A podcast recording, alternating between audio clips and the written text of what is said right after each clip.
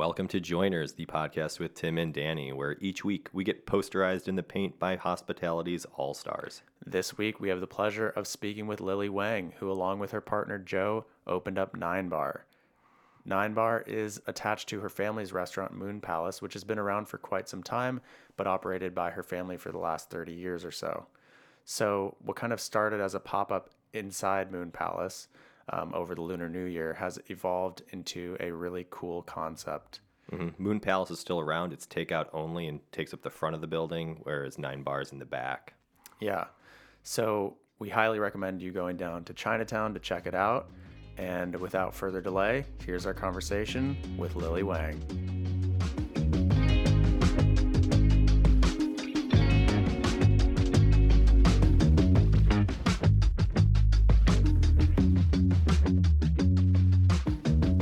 This is the ninth. Nine bar. Nine. So That we, is crazy. we we always joke because it's nine bars. So like anytime that something is nine, we're all just like nine. and we've been starting to play dice sometimes after work, and we made it fun where if we land on a nine, then we all take a shot. So Oh, nice. Dice was definitely a part of the post slippery slope close. And Oh, then yeah? Over time, like the staff just stopped playing it. Was it a drinking game or a money game? No, it was a Tip game? it game? was a money game. I mean, it was like dollar bills. yeah, we It play wasn't- dollars yeah. and then and then the shots. So for us, it's a money and drinking game. Hmm. I like the drinking element. Yeah. Yeah. So thank you for coming on the podcast. Thanks for being here. Oh, thanks for having me. So do you always um, get around the city on bike, motorcycle? Um, no, I have a car, so Oh, I nice. just today was kind of a nice day. yeah. So is it like It is a nice summertime day to always on the ride. bike? Um, I mean, it's definitely more gas efficient. Have you had any incidents on your bike? Um, I had my first drop the other day, but it was just in a parking lot. It was just a patch of gravel, and my foot slipped. But other than that, luckily, no. Wait. was So what's a drop? Like just the bike dropped? Literally, I just dropped it Oh, onto the got it. ground, and I was very much struggling to pick it back up. They're heavy. I'm yeah, and I'm weaker than I look actually. So How long have you been been riding? um, I just started at the beginning of the pandemic. I was like, I'm have a lot of time. I'm gonna learn how to do something. Did you do the classes? No, I actually I don't have my license. Oh, no. Um, I bought I just bought a bike off some it was literally like some guy in high school off Craigslist and um, his dad, his very Polish dad had to be there overseeing the whole thing. Negotiator. And I just made um, my partner teach me. Oh, nice. we just went to an empty parking lot and I was like, I'm gonna learn. How long did it take you to get the hang of it? Um, like I felt like I was riding around the parking lot in the in that day, but I, it took me maybe like a couple of weeks to actually feel okay going out on the streets. yeah. The funny thing is, everyone when I was telling people like, "Oh, I'm gonna learn how to ride a motorcycle," people were like, "Oh yeah, it's easy. It's just like riding a bike." But I actually don't know how to ride a bike. Oh, so I was like, "This is not gonna be easy." So you don't have your bike license either? I don't. Definitely don't. We uh, I did the opposite. Shannon and I got uh, vintage motorcycles and then did the classes, got our license and everything, and then we were ready to go. And our parents were like, "No way, are you guys riding in the city? You're gonna get hit by a car." So we got rid of the bikes and actually never rode them. So you listened Oh, to your you never parents. even. Did, I did listen to my parents. Lame. Yeah. Yeah, very. I know lame. it was it was very lame, but think of how bad you'd feel if, if your parents were like, "Don't do it." And you're like, "I won't," and then you're like, "I'm in the hospital." So I just pissed. didn't. I just do the thing where I just don't tell my parents, and then when they find out, and I'm like, "Well, I had blank for a year, and you didn't know." So And then they're like, "Oh, all right." they're like, "All right, For I your guess." information. Oh man. Um, All right, let's talk career path. Yeah. Yeah. So, would you consider yourself a, a lifetime bartender? What was your first lifer. gig? A lifer. Um, That's what they call it in the biz. I know you're most recently at a stereo, but like, where does the uh, where does the story start? Yeah, so I actually my first bar job was in college. Um, it was a campus bar called Firehouse. where's college? Uh, I went to U of I, sorry, in okay. Champaign. Cool. I think I know Firehouse. It doesn't exist anymore, but yeah. it was like one of the main campus bars. Um, and I was just doing it like, you know, to have money in college. And I was actually studying bio pre med at the time. I wanted to be an optometrist or I thought I wanted to be an optometrist. I don't know what I really wanted. Um, and then when I graduated, I was gonna take a year off and like save some money, so I started working at a bar in Chicago. It was like a sports bar called Bull and Bear. Also doesn't Hmm, yeah, exist yeah. anymore. I know yeah. Bull and Bear. Yeah. Yeah, that was a big trader bar downtown. Yes, for sure. Um, and then I just never went back to school. How how was the experience bartending in a college? Do college kids tip? Um, ye- well, I mean, I think just by sheer volume, Yeah. it ended up being okay. Yeah. How about the Bull and Bear? Um, I definitely felt a little gross working there, just like the clientele were very, and that was, you know, a long time ago, but they were very touchy and there was a lot of like sitting in the booth with them and like, Oh, yeah. you know, they did bottle service on the weekends and stuff. So, you know, that whole vibe. Yeah. So then after that, where'd you head? Um, then I just kind of bopped around a little. Um, I worked at Untitled. I worked at Frontier. I worked at Parts and Labor, which Wow, is also yeah. not existent anymore. I feel like I just make a lot of bars close. You're the kiss of death. Parts and labor was the was the burger answer to Boiler Room. yes, right? it was the burger there. version of Boiler Yeah. Room. Yeah. I didn't mind that place. I, I liked thought it was okay. Yeah. Yeah. I don't I don't know what happened. Um or like why it closed, but um and then I was at Money Gun for a long time. Um and then Estereo. Oh, cool. How Nice. were so was Money Gun kind of the start of like the more cocktail side of it, or parts and labor? Yeah, I think it was definitely Money Gun is where I felt like I was like, okay, well I'm I'm not I'm I took it more seriously, I think. Yeah. And was it during like Will's time, or was Mark around? Uh, Dustin around? Um, Yeah, I was there for about three years.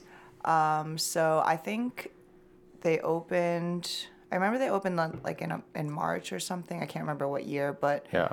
I was maybe the first person they hired after opening. So it was maybe like a month in. Okay, so Mickey was still doing some food there. Yeah, I crossed over with Mickey. Okay. Um, there was a couple chef changes. Yep. And a, and a few of the the shuffles around the bar as well. So I saw. I think anytime a place opens, you always get a little bit of that. So Yeah. I saw a lot of that in the beginning, and then I was there for about three years. Whoa. So you kind of like made it through the kind of overstaffing in the beginning, the changes. Yeah, actually, I think in the beginning it was maybe a little understaffed, which is maybe Oh, why they huh. hired me. It was kind of interesting. They, I mean, it's a small, it was a small place to begin with, Yeah. but they had only built the two wells, and so they made the the middle well. It was like a, it was like a main well and then like a service well, and they made the main well. You were supposed to work like two people, or two people were supposed to share it when they had space for the third well. So Yeah, they eventually like, ended "Uh." up building the third well, but it was a little cramped in the beginning. And I mean, this the bar is just very small, so it's always yeah. cramped. It's probably a good intro though to like cocktail side because it was an all classics menu, right? Yeah, I think that was really great for me. I learned a lot working there, and I think is that's kind of like I said, that's kind of where I started taking it more seriously, and um, that's also the first time that Joe and I did any sort of event. Sorry, Joe's my partner. Um, in at, in Nine Bar and in life. But that was the first time we did any sort of event there, and we did like we actually um, Money Gun does like this thing called Money Gun Charity Club, and we were the ones that started that. So it was Oh, like cool. kind of cool to start that too. And so Joe was there. Is that where you met? No, oh, we actually met at work. Um, I was working at a bar called Headquarters. It's like an arcade bar Yeah. Yeah. downtown. So we met there. We were working together. Yeah. I met Joe at Billy Sunday. Yeah, then- after Headquarters, he went to Billy Sunday. Yeah, and then did he go s- fr- straight from there to Blind Barber, Yes, Okay. I believe so. Yeah. and then Nine Bar? Yeah, in between while we were waiting for Nine Bar to open, he was helping out at our friend's bar Moonflower on the north side, and then um, his other friend's bar called Bearded Lady, on also very north, but like northeast. Um, but both bars had just opened, and he's good friends with both of them, so he was just kind of helping pick up shifts until we opened.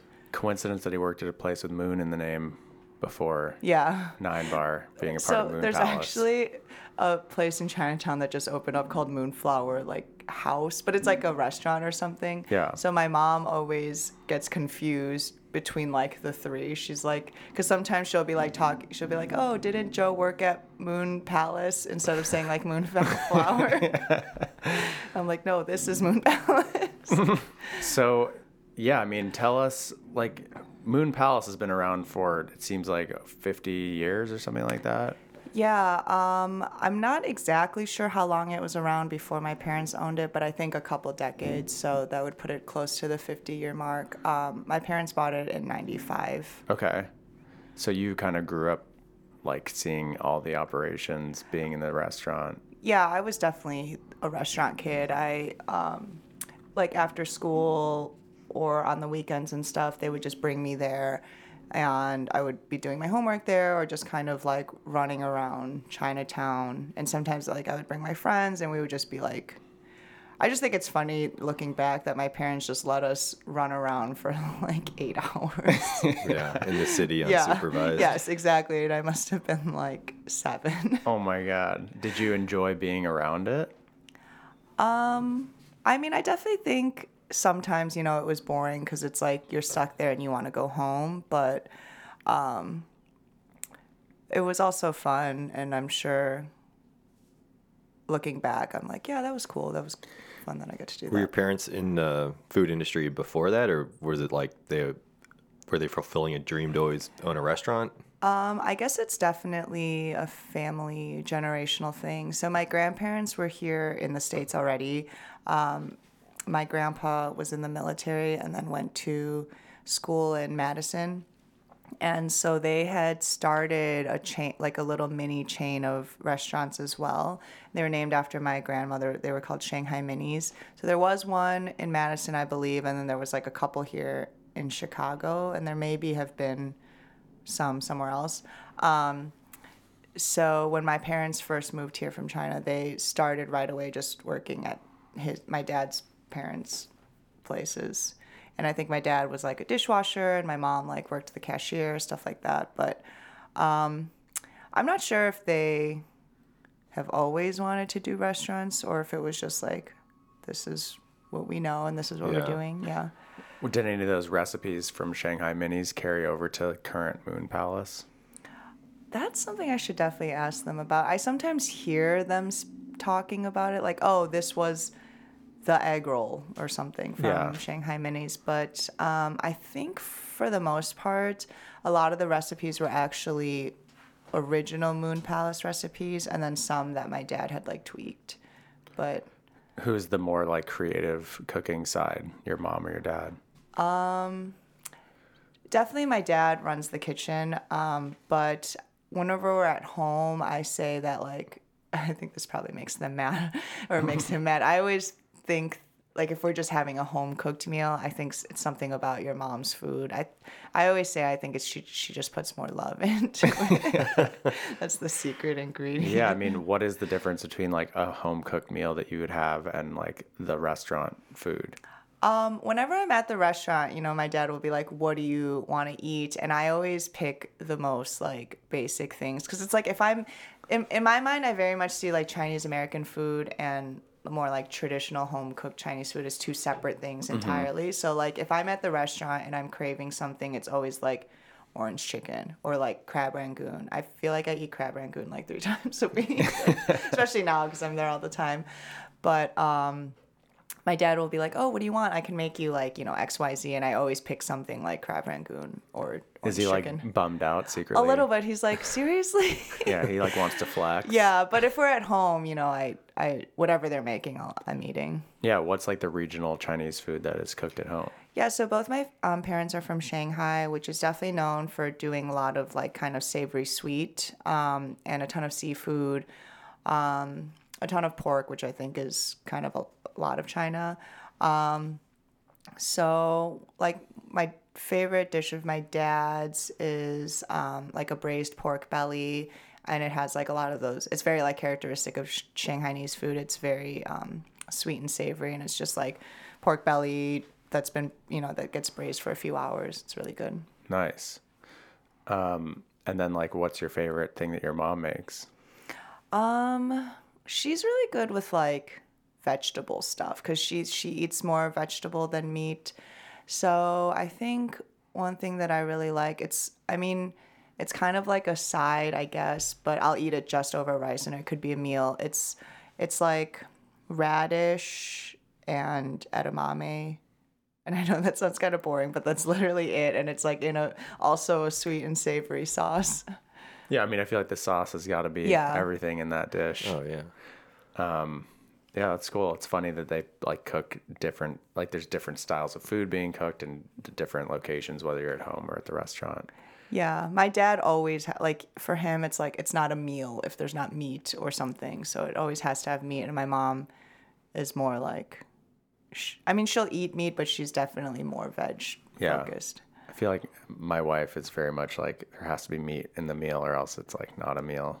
Really? Yeah. I feel that sometimes like I can definitely eat vegetarian and vegan things but like I feel like if I really want to get full or satisfied there needs to be like a meaty Yeah. thing. I feel, I guess I feel similarly, but I feel like that's maybe being, we were like, we've been conditioned.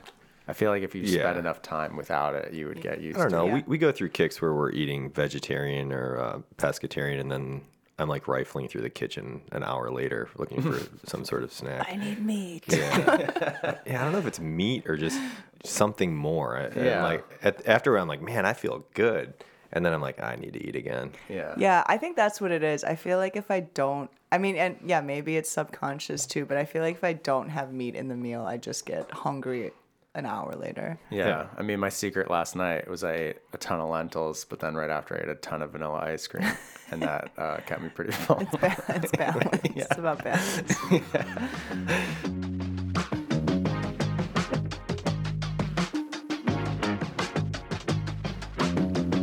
Joiners podcast is brought to you by Party Can.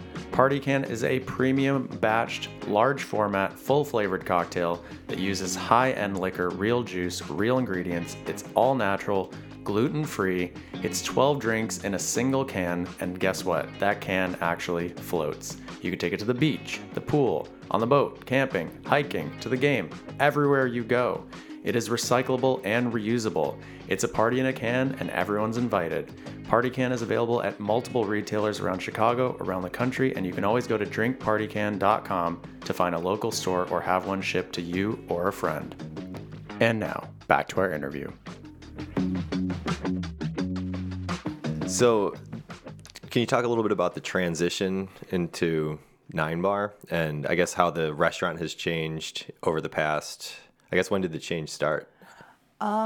I would definitely say the pandemic shifted gears a lot. Um, we get asked this a lot, and it's if you know we always had the plans to turn Moon Palace into a bar, and um, we really didn't, and never really did until kind of the pandemic started.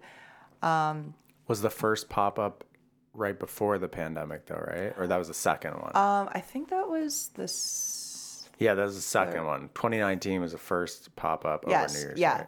So that was the first pop up we did, um, and for me, it was really exciting to do something for Lunar New Year's with my friends, and it was always something that I celebrated intimately, like with my family at home.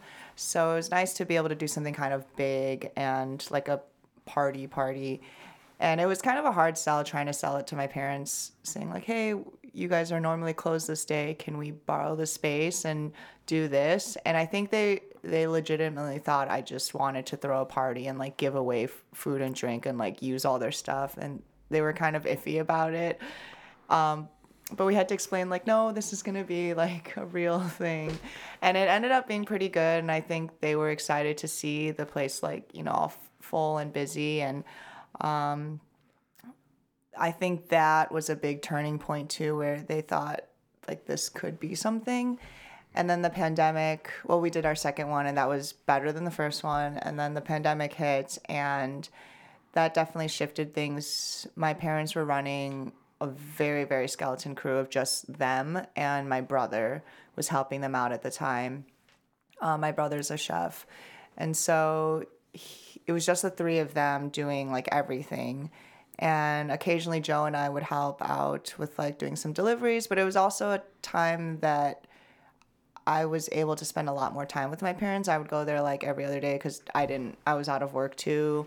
and I would just go hang out with them. And I think that kind of evolved into like, so what, you know, what should we do? And I think eventually it just kind of evolved into like, well, you guys are doing carry out and delivery now and it it works and what about using this space and you know my parents are getting older so it's kind of it just kind of was a natural like organic conversation and it was a way for us to be able to keep moon palace but do something in addition to that i think Yeah. Yeah. Were there conversations about keeping traditions alive and like what things you wanted to change? Was there any friction there, or were you guys kind of seeing the same vision?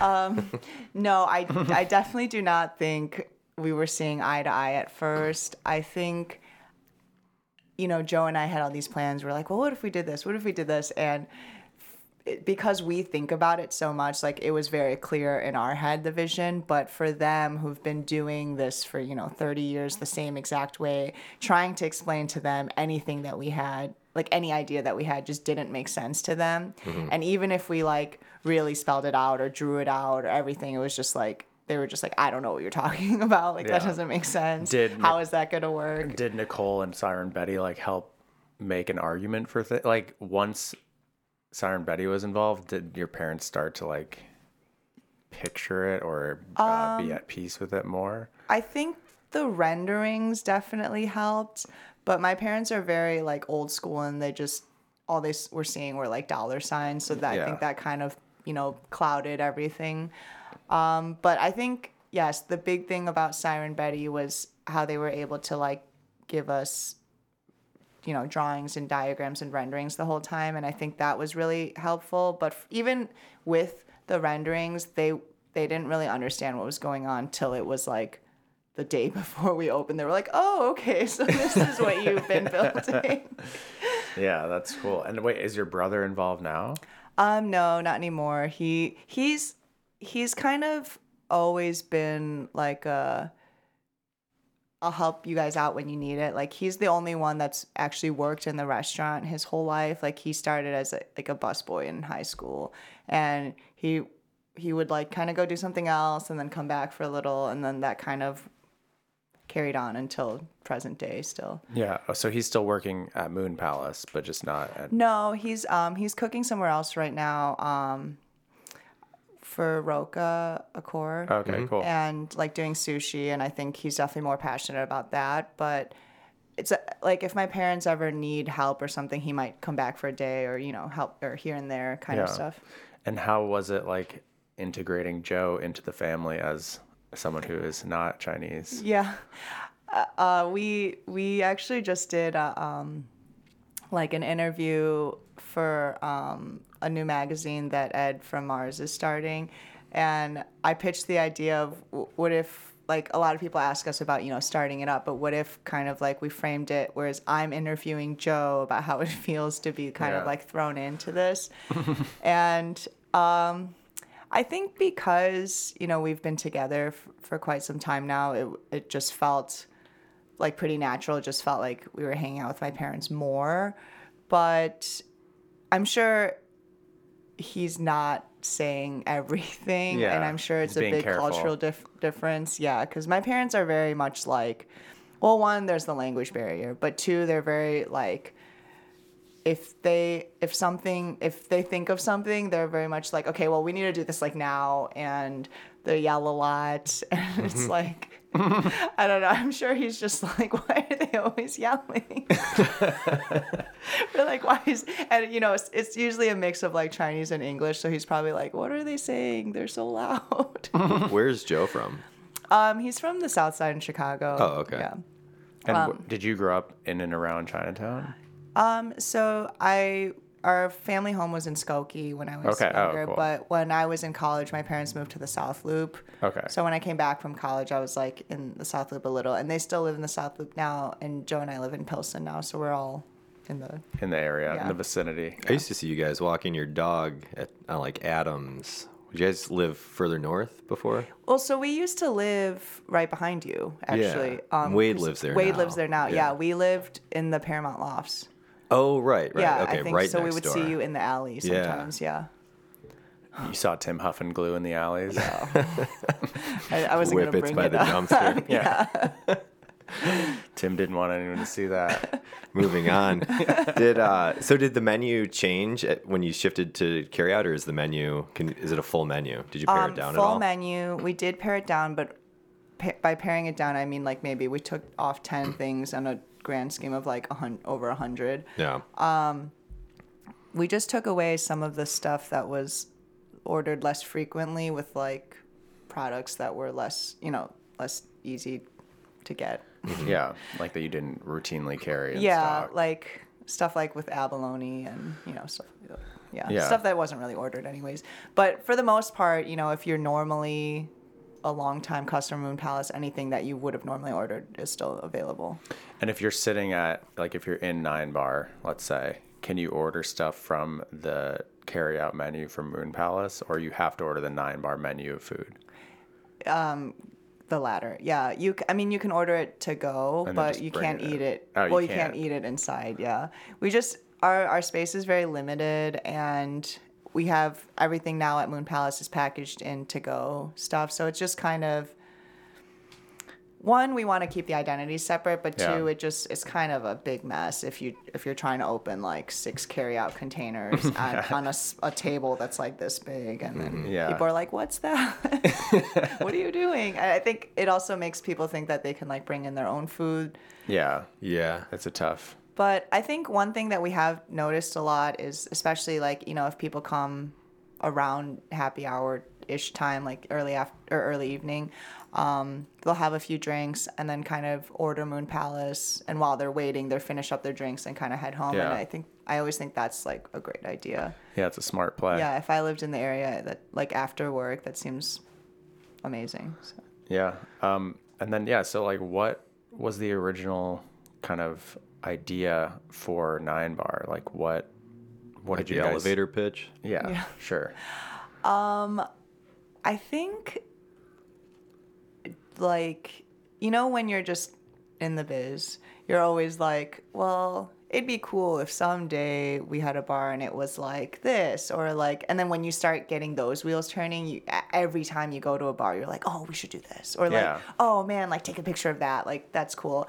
And so just kind of over the last 6 years, Joe and I just had like all these little tiny bits and pieces of things we wanted to do and it was you know obviously way before we even thought of nine bar or anything or even having because we even started the pop-up without ever thinking about this being like our physical space um, or like you know a brick and mortar someday and i think once we kind of decided that we were going to use the moon palace space that molded a lot of our ideas Yeah, like the space. Yeah, influenced. There were natural limitations yes, in place. yeah Um, and then like as far as the drink menu, do you guys collaborate equally, you and Joe? How does that work out?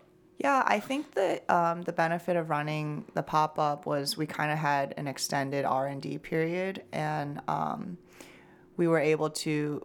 I think one day we like really looked, sat down, and we're like, "How many drinks have we made?" And it was upwards of like seventy or eighty, and from there we just kind of picked our favorites, and it was a mix of like stuff we thought was really cool, and then stuff that was like actually the more popular stuff um, and and the things that made sense for like an actual bar menu.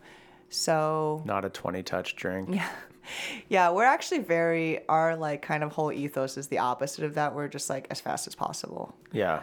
Um but yeah, we, I think we definitely when we were running as a pop up, it was more equal, and I think now just kind of the way our roles are, um, it's definitely more Joe. Um, we, we haven't changed our menu or anything yet, but I, I imagine moving forward, if we change stuff, that'll be more on Joe.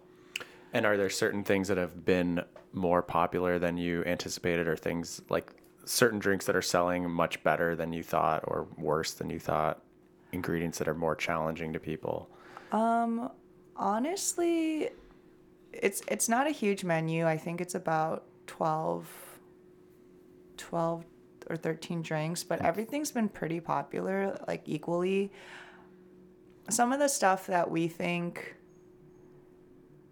like for example, there's like a mezcal Negroni, and I think it's really it's like a white mezcal Negroni that we infuse with like a lemongrass tea, and I think that's really cool. And and in my mind, I'm like, oh, mezcal, everyone loves mezcal. That's But- the Rey Campero Espadín one. Yeah, but that's probably ordered less frequently. I mean, there's still a lot of people who really like it, but in my mind, I thought that would have been like a banger. But Yeah. Um, I know it's just always funny to me. Like you put something out, you think something Yeah. extremely popular, and it's not, or vice versa. But the things that are the most popular, I'm not surprised by either. It's one that has like vodka, strawberry, Campari, and Thai basil. It's like, of Yeah. course, like I, I, I can literally take one and like drink it in one sip. It's just so good. And mm-hmm. then there's the other drink, which is kind of like a spicy margarita, and it's like that's obvious that that's gonna be a big hit. Yep. For sure. So it's hard to say, but honestly, for the most part, I feel like everything gets ordered fairly equally. Are there things that you are looking to change already, like stuff that you've learned in the short time that it's been open, and you're like, all right, we got to work on this. Like these are projects for the future. So far, no. I feel like Joe and I, because we're both very anxious people, we always think of like, well, what could go wrong, or like, Yeah. how how do we prepare for this? It's it's never like if it happens. It's always like, how do we prepare prepare for this when it happens? Yeah. And so we always, you know, we think way too far ahead. Um, so so far, no, we're good. That's solid. I think. I mean, I think it helps being closed two days a week, like so that you can address things when you're not running all the time. That was a mistake uh, for us in the beginning. I feel like we just everything was always seven days, and it's like it's cool in theory, but then there's no downtime to like fix Yeah, stuff. Or if you do, you have to like do it, you know, at three in the morning, and hopefully something will, yeah. you know, take less than twelve hours to fix. I think had you know the pandemic not happened, we probably would have thought to do seven days as well. But it just seems so many places, you know, are closed, you know, two or even three days a week. So it just seemed kind of natural. But also, I mean, it's hard because to say because of the neighborhood, it's pretty quiet during those days, anyways. Yeah. Yeah. What What's the clientele been like? Have you guys been embraced by Chinatown locals? Yeah, honestly, I think that's my favorite part in this whole experience so far. I had no idea what the clientele was going to be like, and I really didn't know what to expect at all. And I just think we have one of the most diverse crowds of anywhere I've worked so far, and it's it's really really cool. And and it's- something that people actually other people mention all the time. They'll come in and say like, "Wow, the the crowd here is so like you know diverse, interesting, cool, whatever." Um, but yeah, we have kind of it's it's a true kind of like cross section of what that area of the South Side is like um, in terms of just like demographics, and we definitely the thing I was most worried about was going to be the response of of the actual locals in Chinatown. I wasn't sure if you know for so long I was nervous because I was thinking, well, there hasn't been a bar here. Is it because they don't want a bar here or or what? Um, but we've actually been embraced a lot by the neighborhood. Um, it definitely skews towards like the younger population, but I get really excited too when I see kind of like an older Chinese group come in and you think they're to hate on everything, but they really enjoy the food and the drinks, and it's really exciting to me. I feel like it's kind of a, a perfect transition. It's not like you guys closed down a restaurant and opened up a bar. It's like a half and half. It's kind of a hybrid. I feel like Yeah. that's probably why it's been kind of embraced well. Yeah, and it's still culturally like Relevant. yeah Right, relevant right. on Yeah. the same. You didn't know. open a headquarters in Chinatown. Yeah. Exactly. Yeah, I think that was important to us too. To you know, to and this is why we- we always describe ourselves as Asian-ish. Like, we definitely have a lot of Chinese and Asian influence, but I didn't want it to feel too. I didn't want you to feel like you're coming to a Asian bar because you're in Chinatown. If that makes sense. Yeah. Um, but there's definitely been some negative, I guess, kind of feedback too. I remember I think the first week or two that we were open, because our door our door person stands out front, like sometimes outside of the building, and there's definitely a few people. It'd be like you know an older Chinese person. They'd be walking by and they'd be like, "Oh, what's going on here?" They would ask our door person. And the door person would say, "Oh, it's like a new bar. It's behind whatever," and then they would just be like, "Oh, bar bad," and Oh. like uh-huh. just keep walking. Bar bad. Yeah, Bar bad. That'd be a great name Next for a bar. bar. Yeah, that next could be your next bar's name. Bar bad. Yeah, bad bar.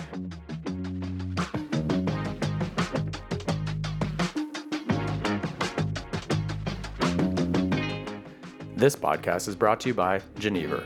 Danny, what is Geneva? Well, Tim, I'm glad you asked. Geneva is a European spirit with a wide range of flavors and lots of personality. It always uses malt spirit and juniper and other botanicals, so some would place it somewhere between gin and whiskey. It can be floral and bright like gin or round and malty like whiskey. Whatever your preference, there's a Geneva out there for you. Even me? Even you, Tim. This campaign is financed with aid from the European Union.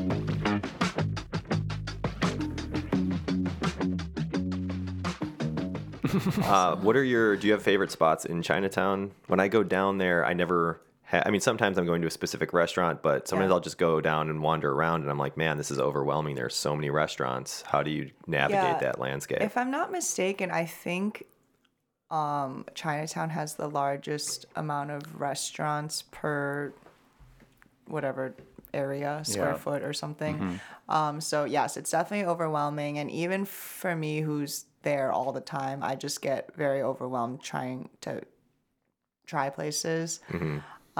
do places specialize in certain dishes or or um, Yeah, I would say f- definitely regional um, restaurants. Like some will kind of, for example, like northern food or like Sichuan food. Um, I have been noticing, I think, more some of the newer places opening up are kind of doing that now instead of being the all encompassing Chinese menu that has a bajillion things.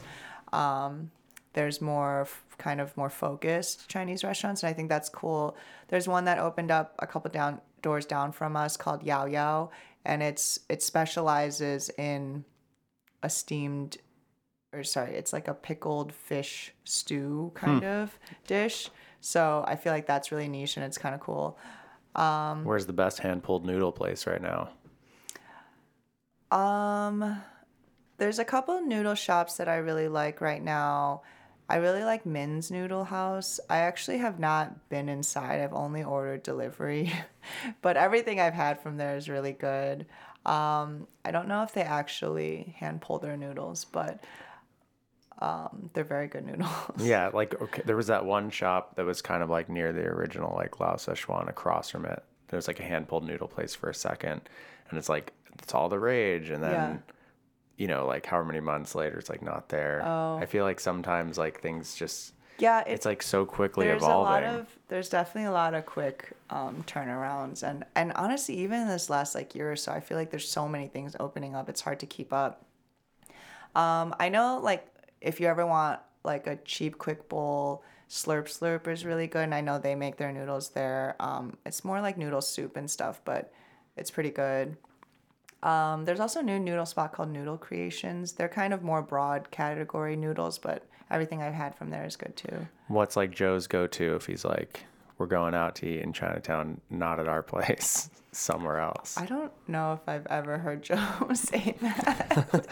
I'm trying to think Does of Joe what he not like even- Chinese food? No, it's not that. I just can't. I feel like he just goes wherever. I'm like, hey, we're going here. He'd be like, okay.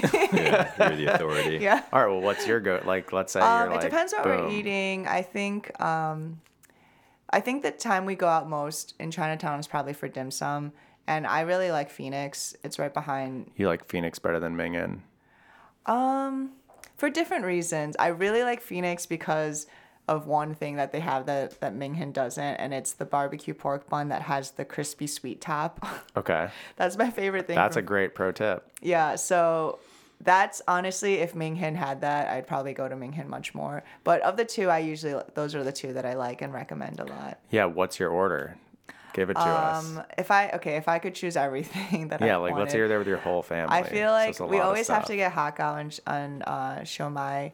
And then, if, yeah, if we're there with my family, we always get like the spare ribs. That's the black pepper ones. Um, we always get the ginger tripe, the pork buns. I also really like the buns that have the like yolk custard. Have you had that? I don't think so. Oh, it's so good. It's like kind of like a salted yolk custard.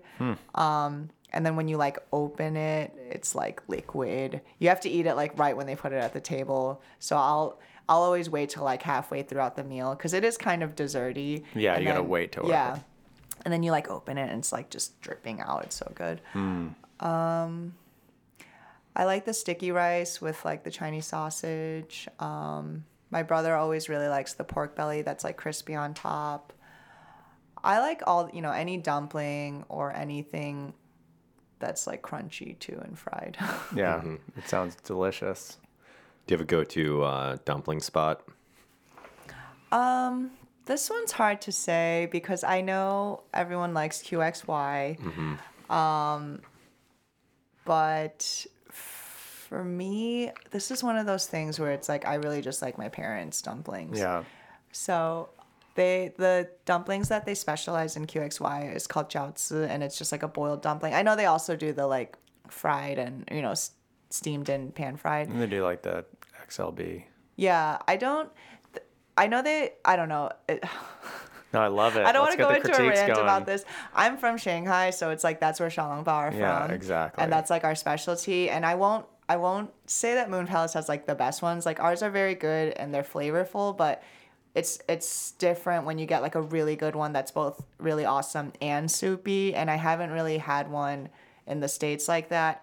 Actually, ex- except for Din Tai Fung, which I know is a chain, but their their xiaolongbao are very good. And then, but for you now, like, if someone were to get them from Moon Palace takeout, are they still like? You still probably have to eat them pretty fast. No. Yes, I mean it's hard because now they're takeout, so they're definitely not as good as they were dine in. But I do like I wouldn't not recommend ours. I love the flavor of ours. I just know they're not as soupy as they could be. That's Are a good you- question. How long does the soupy consistency last? Well, the soup What would have, stay, 10 but it's like 10 the minutes? The wrap. Like yeah, the it's the material. ra- it's yeah, the wrap. wrapper starts to like kind of deteriorate. yeah, so that when you pick it up, it kind of falls apart and all the liquid comes out. Mm-hmm. Yeah. So Do you, that's are you the like problem. the bite off the top, put in like the ginger and black vinegar situation? Yeah, I like yeah, I like to do that. I like to bite off the top and then sometimes I'll just suck out the soup and then pour some black vinegar in. Yeah, it's the best. That's a pro tip. It's. I mean, it's like the classic way, right? Yeah. So, with such a high concentration of restaurants in Chinatown, is it competitive? Like, uh, do do people get along? Is it? Um, I def like this is something I'm still learning about, especially from my parents who've, you know, been more integrated into it. There's definitely, you know, I think a few people who kind of are invested in it's it's a very small neighborhood and it's a small community and there's a few people at the top that are kind of invested in in a lot of things. Um and then like I'd like to say like oh no it's not competitive everyone gets along but I don't really know I'm kind of actually a newcomer to the to the whole scene I I have to imagine it's actually pretty competitive But have you received any like hostility from? Oh my god yes. And from one place in particular I won't name them.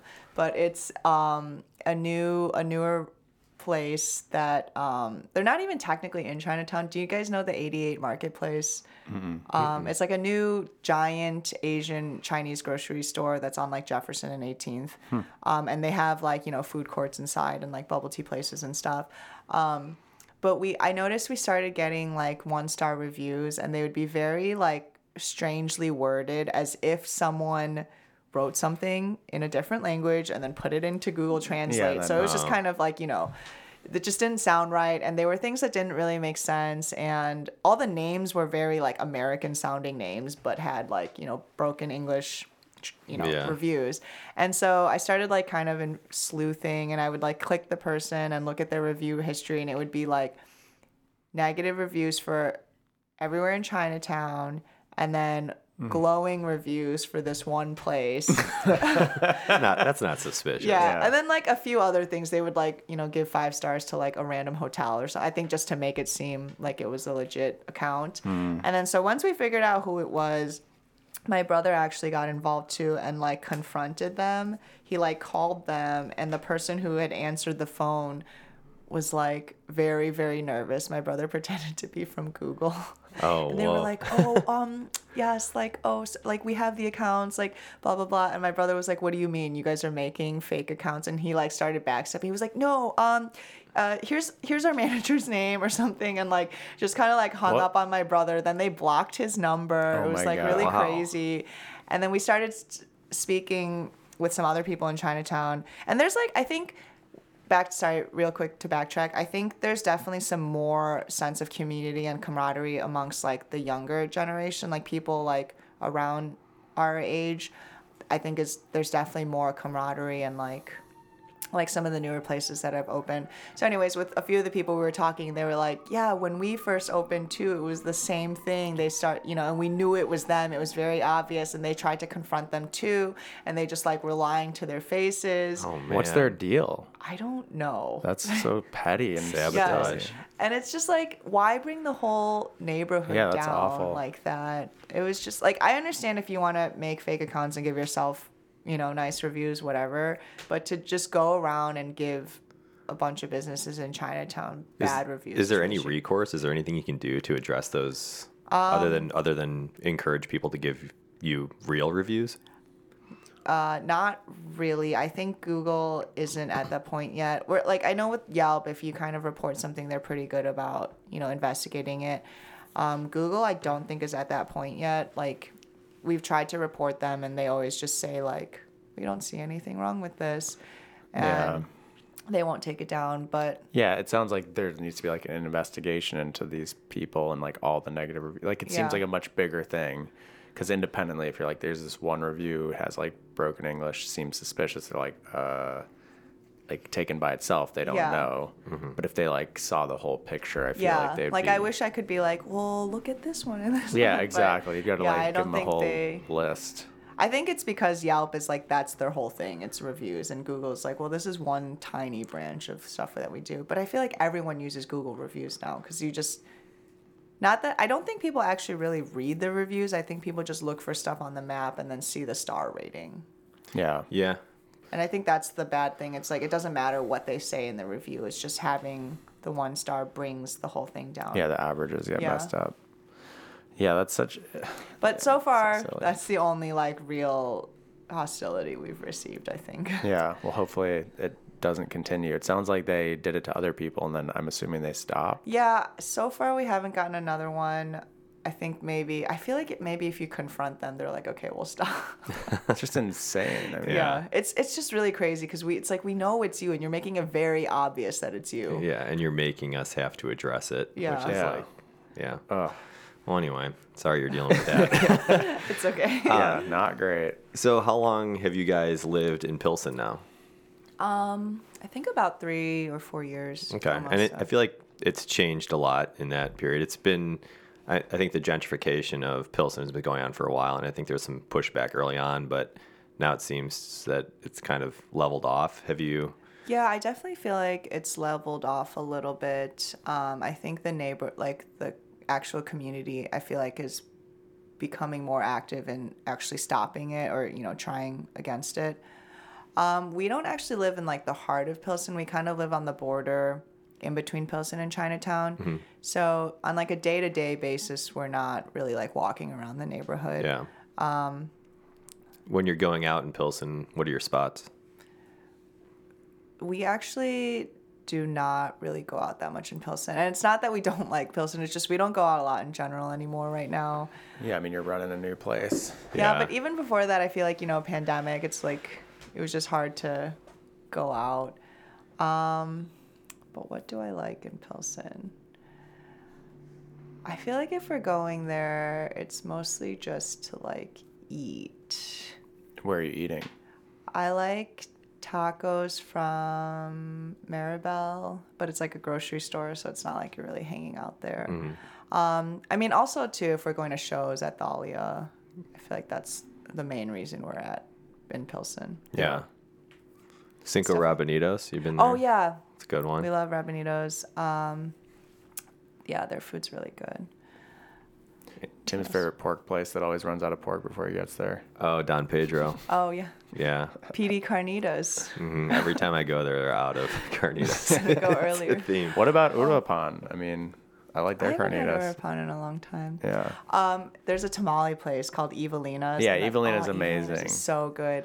I that you also have to go there early for. Yeah, my brother-in-law does the Tacos and Tamales Fest, and Evelina's always there. And that's where I oh, first had so them. good. So good. Hi uh, Sue. Some love for HaiSous. Yeah, HaiSous, very I haven't solid. been there in a long time. Yeah, we were kind of there recently. It's delicious. Me and you. No, not me and you. I was but gonna say. I also really like Tim was cafe huffing too much bean. glue. Or not. Yeah. he didn't remember the and then meal have at you all. have you noticed? Is there like a gentrification going on? Are are like non Chinese places opening up in Chinatown, or is it still kind of? Um, it's rare. I will say Yeah. I d- like. I think a lot of times people like to compare Chinatown to Pilsen, which I mean it makes sense. Like geographically, they're you know kind of similar, but I don't see that happening to Chinatown, at least not in the near future. And a big reason for that is that a lot of Chinese people still own the buildings and they are very like keen on just holding on to them. And a lot of times it's like passed down from families and they it's rare that they'll kind of sell them or rent them out. Um, so it's really hard to get into chinatown as a business owner if you're not chinese or you know have family or you know something like Or that Or if you're not Joe. yeah if you're not joe well technically he's part of the family. Yeah. Chinese by He, he, association. he's got a Yeah, hookup that's right. He is a hookup for sure. Um, so yeah, I don't necessarily see that happening. Like for example, the person we don't own our building, we rent, and the person who like our landlord, his uncle and family. Well, I mean, I don't know if his uncle's still alive, but his his family probably owns like half of Chinatown, like something. It's Oh, like his wow. uncle, his dad, or his brothers, or whatever. Something. They probably all together own like half of Chinatown. Wow. So Pretty sweet. It's pretty, yeah. I think every neighborhood's got that The one guy kind of going. Yeah. The guy that has half of everything. Yeah. Hmm. Such a crazy thing to think about, like that much real estate in one concentrated place. It just seems like too much work. yeah, it's a lot to manage. But yeah, I mean, there's a lot of stuff opening up, and it's cool that it's you know all Chinese or Asian. Mm-hmm. Yeah. So from your time at Estereo, I guess how long were you there? Six years. Six years. So that Whoa. did you open? Yep. Oh wow. So that must have been hard to leave. It was very sad. Yeah, Yeah. I cried a lot. Yeah. And Estereo is going through kind of a not a renaissance, but they're expanding. yeah, it's yeah, it's crazy to see. I'm interested to see how that's gonna play out. Like, I wonder if. Well, I feel like um, Estereo has a huge crowd of people from like Pilsen, but I wonder if like okay now there's a there's a new Estereo. Are you gonna go to the one that's closer to your house, or are you gonna go to the one that you have always been going to? That's what I'm curious about because I know so many people love Estereo. I want to know what they're gonna do. Are you is the new one gonna be all new clientele, or are people gonna Yeah. I, when Parsons started expanding, I was like, who's going to go to the one Yeah, on where Armitage? Like, your Armitage is still the hardest one to get into. Yeah. Uh, we live The closest to the West Town one, and you can get a table. It's nice. Yeah. Um. So, like, you were with Ruble, I guess, if you were opening Estereo. Like, who among the people you've worked for, like, would you say had the biggest influence on your bartending career? Or no one? Um I don't know. One thing that I kind of learned early on in bartending, and I don't know if this is like because I'm a woman or what, but I just felt like I should stop trying to find like a quote unquote like mentor or like Yeah. stop trying to um, rely on someone to, to learn a lot from. And it was just kind of like, I guess I'll just learn this Yeah. on my own. Yeah. And I don't I don't know if it's more so that I'm a woman or if it was just that like that's kind of how I am anyways. Like in school too, I was very much like, I'm gonna learn this on my own. Um I don't know if there's like anyone I can really pinpoint um learning a lot from. I it, it is kind of funny to say when I first started working with Joe, um, I would watch him a lot, and I I think I actually did learn a lot from Joe. More, I mean, more on like the spirit side and stuff. But one thing that I really learned from watching Joe when we first started working was just how to work fast, and that's like so important to me. I think for us, we like we like to make good drinks, but at the same time, we understand that that's just a part of your experience. You come for more than just the drink. You come for the food. You come for the vibe, the everything. Yeah. And the faster that we can get something in someone's hand, the less time they're just kind of looking around or like waiting for that part of the experience. So just being fast and efficient is important to both of us, but that's one thing I actually definitely learned from Joe. Yeah. Here's a question for both of you guys. What makes a good bartender? Yeah. I What think, traits? I think having to do all of the above simultaneously. Yeah. Yeah. Like being efficient and hospitable. Um, knowledgeable is like, I mean, relatively important, but yeah, I think it's more just like about how you're treating someone and how efficient you work, uh, not being like super scattered and just kind of like having that presence. Yeah. I like I said, I definitely put a lot of importance on efficiency, but um, I think being kind of like a chameleon is really great. Like just being adaptable. I think Yep. someone who can kind of work at any type of place is a really great bartender. Someone that could like get by at a dive bar, but also make, you know, a great cocktail. I think is really cool. And Yeah. a great and a great skill to have. Another question for you guys, both of you guys. How what's the best way to get a bartender's attention at a crowded bar and what's a thing to not do when you're trying to get a bartender's attention? Should we start with the things not to do? Yeah, I mean, Sure. just like That's probably more saying fun. like, "Hey," like shout, like if Any you're in the middle of yeah, yeah. shouting at you when you're in the middle of talking to another guest, um, just not being like sensitive to the Anything situation. you wouldn't do to your mother. Yeah, that's a good rule of thumb. yelling. yeah, touching is not yeah, good. grabbing. Yeah, g- drinking from the syrup bottles Yeah. or the bitters I had bottles. someone pull my hair one time. No. Oh my to get your God. attention? Oh, That's And I was like, get out. yeah, it was out of Estereo too, of course. Oh, some of the worst brutal. things. I mean, I loved working there, but some of the worst things happened to me there. yeah. Yeah, are- tell us. Yeah. I mean, hair well, pull's definitely, pretty yeah. Someone pulled my hair. One time, this guy, very upset about gentrification, started like yelling at me about. He called me a culture vulture, and I was like, dude, I'm I'm like Asian. Like I don't even like I don't own this bar. I Yeah. just work here. Um, I definitely get a lot of weird like Asian stuff. I feel like that was a big thing. Just like. Like what are you or like Yeah. Oh yeah. That just kind the of stuff, standard but, ignorant um, stuff. a lot of people would like i don't know want to fight with me. About, about, like getting you know and i think i think i'm very very fast. Like that is one thing i know about myself. I'm, I'm fast. And i would be like working as fast as i possibly could and people would be like why am i waiting so long? And i'm like dude look i literally have like my section is 50 people like Yeah. right now. Could you just wait? Like it's like i saw you walk in. I know you haven't been waiting that long. Yeah, people are oblivious. yeah. Mm-hmm. So yeah, definitely no yelling, no hair pulling, no touching. So yeah. Just Best thing, just make polite eye contact. yeah, I think and Polite being eye wait your turn. patient, contact, being yeah, wait your turn. polite.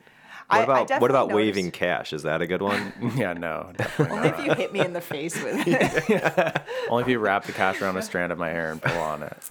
um, no, I think I think we definitely notice the patient people because I'm very often scanning the room, Yeah, and anyone I've noticed that's just standing there looking like a normal human, I'm like I'm gonna prioritize that person. Yeah. I can't speak for everyone, but one other thing that I've definitely noticed is just kind of being like polite, patient, and quiet like that. But then on top of that, I've had people do this thing where they'll like either start a tab or you know pay cash or whatever and just like right off the bat it's like here's a 20 i'm like okay well i'm gonna remember like you know that i'll remember Okay. Yeah, I think also like knowing, n- not necessarily like having your drink order if you're unfamiliar with the menu or what the capabilities of the bartenders are, but at least being able to communicate what you'd like to the bar person when they come up to you and they're like, Yeah. all right, what can I do for you this evening or whatever. And if you're just like, uh, and it's busy, it's so infuriating because you're trying to like fulfill so many different orders. that's the worst. I don't understand why people do this. They flag you down but Yeah, they don't, don't- they're not ready. Yeah. it's so common. It'll be like a group of people and they'll flag you down and i'm like okay what can i get you guys? And they're just like uh. Yeah, the one turns to the rest of the group and is like, what did you guys want? And they're Yeah, all like, like, we have no idea. yeah you've been waiting so long Yeah, and you couldn't figure this out. Yeah. Yeah, they're too focused on getting the order in, and they Yeah. don't know what the yeah, order exactly. That's a very That's that's, a pet peeve for sure. Another thing, it's the starting closing tabs. If you're if you're gonna close out every single round, Yeah. I'm Yeah. gonna put you lower on the priority. Yeah. Just because it's it's gonna slow everything right. down. It's extra so, work. Yeah. For nothing. Yeah. Yeah. Have you Uh, had to kick people out of the bars? Like what what would get what would make Lily kick you out of the bar? Other Um, than pulling hair. maybe. Falling asleep on the bar top. Yeah, I feel like any sort of falling asleep, any sort of like, you know, trying to argue with stuff. Luckily, we haven't had to kick anyone out of Nine Bar yet. Um, but Estereo, it was a pretty frequent. Well, Danny will be at Nine Bar on Friday. You, can, you can give him the boot. That's right. Well, what about you? When I see you huffing glue in the bathroom, that's an automatic kick out. I love the huffing glue Tim joke. That's a a, very, that's like, a very Charlie dangerous from- rumor to start. I hope this continues to the rest of the to Joiners Nine Bar and I saw him huffing glue in the bathroom. no, it was definitely him. He had a name tag on. Yeah, said Tim. and the He bag, all- he wrote glue on the bag. he like, took a marker and wrote Yeah. glue. Oh man, yeah, he's all stock apparel. Classic.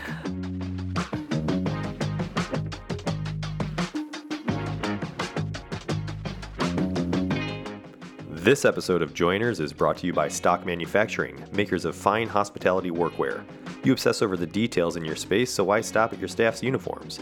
Stock has something for every aesthetic. From fine dining to a corner cafe, they've got you covered.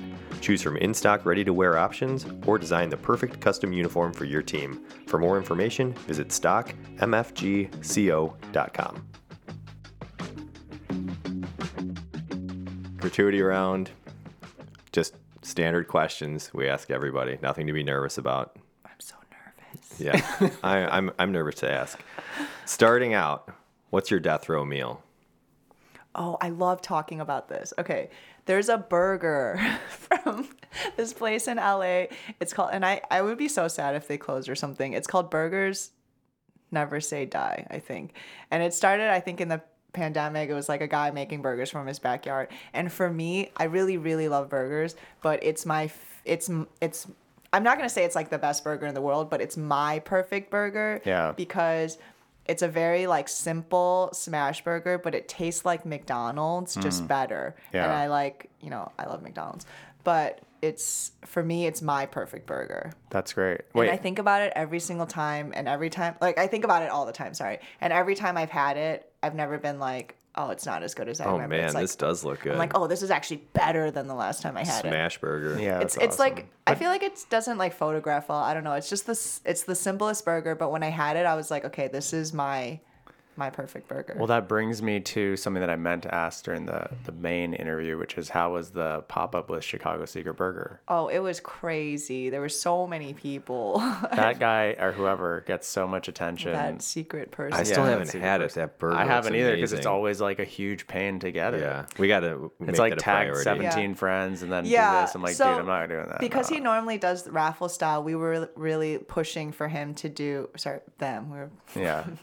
Uh oh. Is it Banksy? No, Yeah. it's, no, it's a guy. we were pushing Banksy. him to, you know, try the try the first come first serve route, and I think it was, you know, there's benefits to both, obviously, but it was kind of cool to hear people say that like, oh, even though I had to wait a long time, it was really great to finally get to try it because they were like, there's no other way I would have been able to. Because when he does do the raffles, it's like you look at the comments, it's like two thousand comments. Yeah.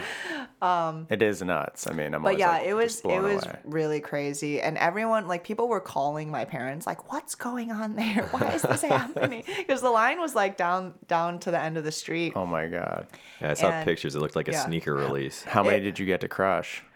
Um, we I had a, a quarter of one in the beginning of the shift, and then at the end of the night, Joe and I split one. But it was the best time I had had it. I've had it a couple times, and this. Oh, how'd you get it the other times? You know this person. Um, we I think it's kind of because we started our pop-ups around the same time Oh, and cool. he, he happens to live near us. There's a kinship. So yeah, Uh. that and we ended up becoming friends. So, um, but yeah, it was really good. It was also like kind of crazy because you know there was a set number of burgers. I went through the line with a clicker and I was like, "Hey, this is the last person that's gonna get a burger. yeah." Other And than the one. Joe and I are gonna split later. What did Well, the person we behind set some that aside person at the say? end of the night. We did a sandwich swap for staff. Nice. Well, so I, I mean, yes, they were mad. I was like, okay, Oh. this is where it ends. But at least they knew. I mean, that's Yeah, it's that's better nice than to waiting. know. Yeah, and this was at like six thirty. It started Yeah. at six, so people weren't waiting that long. No, we that's knew right away. I was like, here, this is where it's gonna end. Yeah. And you know, I saw a couple people leave, and then like maybe an hour or two later. One of our staff went out there just to kind of like take a look, and he was like, "I think there's more people than there are burgers." And I was like, "No, that's not possible. I already, you know, cut off the line or whatever." And I went out there and I like counted again, and there was like another hundred people that Oh just God. appeared, and I think maybe the last people either didn't say anything or what. So I went and I, I found the people that I had cut off last time, and I was like, "Hey, don't like, didn't I tell you?" And they were like, "Yeah." I was like, "Okay." You're like, well, you're just gonna waste your yeah, time. so I was like, because there's not gonna be a burger." "Why are you Still here, here, still?" yeah. And they were like, "Um, well, we didn't. We thought there'd be more." And I was like, "Why?" You're like, I just told you. Yeah. What? And then some people were like, well, we thought other people would leave. And I was like, well, did you see anyone leave? And they're like, no. Oh my god. I was like, well, why are you guys waiting? And they were like, I don't know. They're like, we're gonna follow him back to his place and So I was just like, okay, well, sorry, but you guys have to, Yeah. like, I mean, you can stay here, but you're not getting a burger. And then everyone was like, okay, bye. Is he gonna do his own thing eventually, like a brick and mortar? Um, I'm not sure. Yeah. I haven't, I don't know what's. We I- should do an interview and keep the that- person yeah. He has secret. to wear a Do the voice hat. modulator thing over them? Yeah. yeah. What's your favorite scary movie? Um, classic. I'm not sure. Yeah. That's I mean, cool, though. It's definitely. I will let you know he's not uh, a restaurant person. Like this is definitely like a side Yeah. project for him, and this is his first kind of endeavor in that world. That's very cool. Well, we wish him continued success. Yes. I think. I think just by the other day. Yeah, it's likely. yeah, it's not. Yeah, it's not falling Yeah. off anytime soon. Sorry, back to the burger that I was talking yeah. about. Burgers never say die. That- yeah. The best burger I've had personally. Wow. Burger, have to go burger and- and fries. Yeah, I get burger fries and. It has, it has to be like either a Dr. Pepper or like a root beer, something like that. I used to do Mr. Pibbs at In and Out as a Yeah, that kid all the sounds time. Um, and yeah, Doctor whatever it was, but yeah. Wait, how big is this meal? Is it like a one thing where You I can can keep just start going. rapid Multiple firing? Okay. courses. What else you got? My dad's pork belly that I was saying um, earlier, throwback. Yeah. Okay. Your mom's radish and uh, Yeah. and s- was it edamame? Yeah. Yeah. Um, and then probably some kind of fried chicken, but I don't know what yet. I haven't decided. Yeah. The split rail fried chicken is actually I mean not ac- it is yeah, it Actually. is no, it's just quite good. Like I didn't know what to expect, but when I went and had it, I was like, this is I'll have to try amazing then. fried chicken. Yeah. And then maybe something. Well, okay, it could be fried chicken or it could be like buffalo wings, but something like that. Yeah. And then something like mac and cheesy, something cheesy. Yeah. What's the best wing in the city? I, I don't know if I have one. Okay. I'm not like super picky. I like I just like a buffalo wing, like anything Yeah, with buffalo sauce. I'm like, okay, I mean, that's Great good. Sea is a pretty good wing. Which one? Great Sea. That's like an Asian. yeah. Wing. It's not like a classic Yeah. wing, I guess. PST had really good wings. Were they buffalo? R.I.P. Yeah, R.I.P. They were Asian inspired. Oh. I don't. I can't go the Asian route with wings. I, It has to be buffalo for me. I feel like it's a common thing. It is. Asian it's wing. super Yeah. common. Yeah. and everyone loves it. But I'm just like, no, I want buffalo. Yeah. Yeah. All right. What's your favorite restaurant that you've been to recently? I know you said you don't go out much now. You're busy at the bar, but what's have you been anywhere new? oh no. I always get. I feel like whenever I get asked this, I'm like on the spot. I know people are like, where should I go? I'm like, well, I don't. Yeah. You Yeah. could I, I guess I'm skip. going out more now. Yeah. Can I come back to this? For sure, Think on yeah. it while we're waiting. All right. Here's one that's kind of the same, but favorite old school restaurant. Oh. Don't say Moon Palace. No, I wouldn't. that place sucks.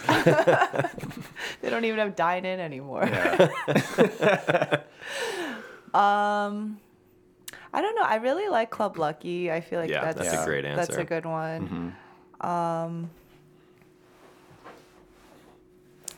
yeah, I mean, just getting a martini there and like a big plate of pasta is good. Yeah, Yeah, I feel like the, we, this question should just change into what's your favorite Italian restaurant. Everybody goes like, oh, they're Well, like, that's like when you say old school that evokes like Bruna's Yeah. was one. Okay, You know, what a lot of about them are- Bob Chinn's? Yeah, I've never I haven't been been, to in Bob a long Chinn's. time, I haven't either. I would love to go. I had a, me. a mai tai, like a packaged mai tai from Oh, them yeah. from forever ago that friends brought back, I don't think I ever ended up drinking it. It was like the packaged mix. Yeah. When we were, I mean, I actually, I don't think I've ever had a Mai Tai from there because I used to always go as a kid. I haven't been recently, but for for my family, it was always like, we're for celebrating something, Bob Chinn's. Yeah, we should do that, Tim. Birthday, Yeah. Bob Chinn's. Cool. All right. I mean, this may be redundant as well, but favorite fast food restaurant. That's gonna be another yeah. favorite. um, These are all just me mining tips and places to go. That's mostly Okay, what for me, the gratuity round is. the only, okay, there's probably only, f- maybe, mm, okay, this is hard. McDonald's, I feel like is just the classic. It's like very consistent. it is. Um, and what's but- your order there? Okay, if I'm going to McDonald's, it's just a McDouble and maybe some nugs, but it's usually just a McDouble. Okay. If I'm going to Wendy's, it's always just a junior bacon cheeseburger and maybe some nugs. Um, if I'm going to Taco Bell, okay, I'm just listing my favorite fast foods. I love and it. then The, the, Going and then the only things I'll get from there. I'll also McDonald's, I get the breakfast. I'll get McMuffins if it's morning. Okay. Um, Taco Bell, I only get a chicken quesadilla and a Doritos Locos Taco Supreme, and then occasionally I'll get a wild card item, but I never get more than three things. You can't. The rule, and this is very important, and Danny knows it. Never get full on Taco Bell. Just get comfortable, have a comfortable snack. Stop eating when you're still hungry, and you'll never have a problem. People who get sick on Taco Bell, it's because they get full. You got to. You have to have the restraint and know when to stop. Very adamant. I am. This, I pre- I've been preaching this this, and for types years. of glue. Tim knows a lot. About. well, I will say I kind of have an iron stomach, so I've never been. Yeah. Don't. I'm that no, usually you're not like immune that. to this. You need to stop when Well, you're I don't know. I had White Castle last night, and I had like eight sliders, so Yeah, that's I pretty good. feel fine. What was the record? Twenty-one. Yeah, 20. Ronnie- 21 was that Ronnie's dad? Yeah, Ronnie's dad had he ate 18, and his uh, the friend, dad's friend, ate 21. Okay, that's a lot. Yeah. Um, I I don't especially love White Castle, but for some reason people like now know me as this like White Castle person. So anytime, like for my birthday, I had like three different people send me crave cases, and then my last day to 60 Estereo, I got like is insane. I well, I shared with everybody. I didn't eat, but at my last day to Estereo, I had two separate people send me crave cases, and I got one last night, and yeah, I just keep getting. Seems like you are the White Castle. Yeah. You need to be sponsored. Yeah. That's okay. That's what I said, and I heard there's some kind of White Castle Hall of Fame. I actually have to. I meant to Google that this morning. You can apply for the White Castle Hall of Fame, and they fly you out to Columbus. Oh Wow. And man. I think there's like a whole thing. So I'm gonna look into Yeah, it. Yeah, let's look into that. I'm gonna send them all my pictures with my crave cases. Get That'd be in there too. All right. If you weren't running a bar, what would you be doing? Like for money or just? I yeah, guess- like yeah, for a career or whatever. Yeah. Um, I think about this one a lot, and I have no idea. And I think that's kind of why I've stuck myself in this. I think growing up, my parents were very much so like, don't get involved in restaurants or s- Yeah. stay far away. And I think it's kind of funny that two out of their three kids ended up working. in Wait, there's a third. yes, we have a third brother, and he's in some insurance or something. I don't even really know. no one knows. He's Don't not going to listen. Yeah, to this, Yeah, don't let him okay. listen to this episode. yeah, we have a third brother. He's definitely the one that, you know, has his head on his shoulders. He's also the oldest. Um, Is he in Chicago? no, he lives in LA now, but he was in Chicago up until like about four years ago. Okay. He just then moved he knew LA that you needed a new burger craving, Yeah. so he moved out. Yeah, I made him try that burger too, and he said it's pretty good. yeah, that's like his good. highest recommendation. Glowing, glowing remark. Pretty good. Uh, what's your go-to cocktail order? um, depends on the place. Um, if I'm looking at like a cocktail menu and I want to try something on the menu, anything that's citrusy, either gin or agave or something. Okay. Cool. Are there Good know. any unsung spirits that you like either putting on a menu or you think maybe don't have the appreciation that they should? Um, right now, I really like working with soju and shochu, and I think it's just a great way to kind of make some lower ABV cocktails so you can have a few and not get wasted. Cool. Good answer. But other than that, no, I feel like a lot of things are getting equally highlighted. I feel like anytime there's like a new thing on the market, it's always like a million people are trying to like you know, work it in. Mm-hmm. Yeah, that's kind of like Apologue right now. I feel like everyone has it on the menu some Yeah. somehow. We've definitely been. Um, so our friend Chio used to. I don't know if she still works with them. I think she does. But we used to. Um, I think like very early on when we started doing stuff, we were always trying to work it in. One to like work with her, but also it's good stuff that's made locally. So Yeah, why that's in your Mai Tai, right? Yeah, yeah. We use the um Persimmon. the persimmon in lieu of like an orange liqueur or something. I've got a that's bottle cool. of the persimmon at home. I need It's really to. good. yeah, The we a best lot thing of that the they made was the right about- paw paw, but it's Yeah. discontinued. That stuff was so so good. Yeah. All right, the last question here. Something that bars or restaurants do that annoy you. Not the patrons, the bars or restaurants. She's thinking deeply. I feel like you know one of the the curses of being in the restaurant or hospitality industry is that sometimes you can't go somewhere without turning it off, Yeah. and you can't like um not watch every single thing that they're doing and get mad. so, um, like, I think I, I don't know if I could maybe pinpoint one thing, but it's just like when you're kind of the all encompassing, it's like when they're just doing stuff that doesn't make sense. Or like like I said, I'm huge like on efficiency. So if I just notice everyone doing stuff and it's like it seems like they're making themselves work harder for no reason, that's like a big pet peeve.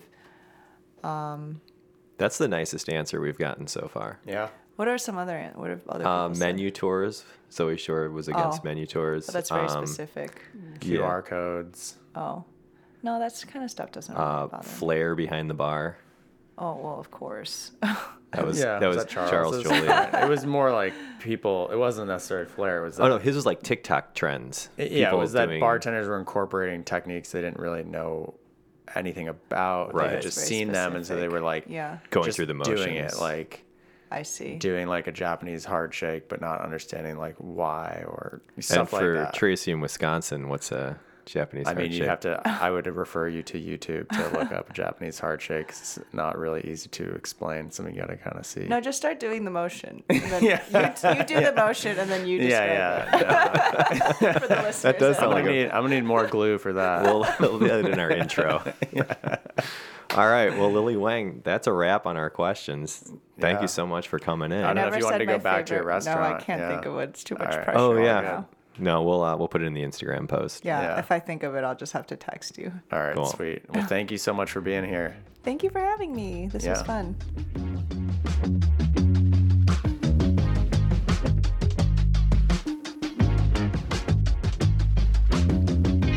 And that concludes our conversation with Lily Wang of Moon Palace and Nine Bar.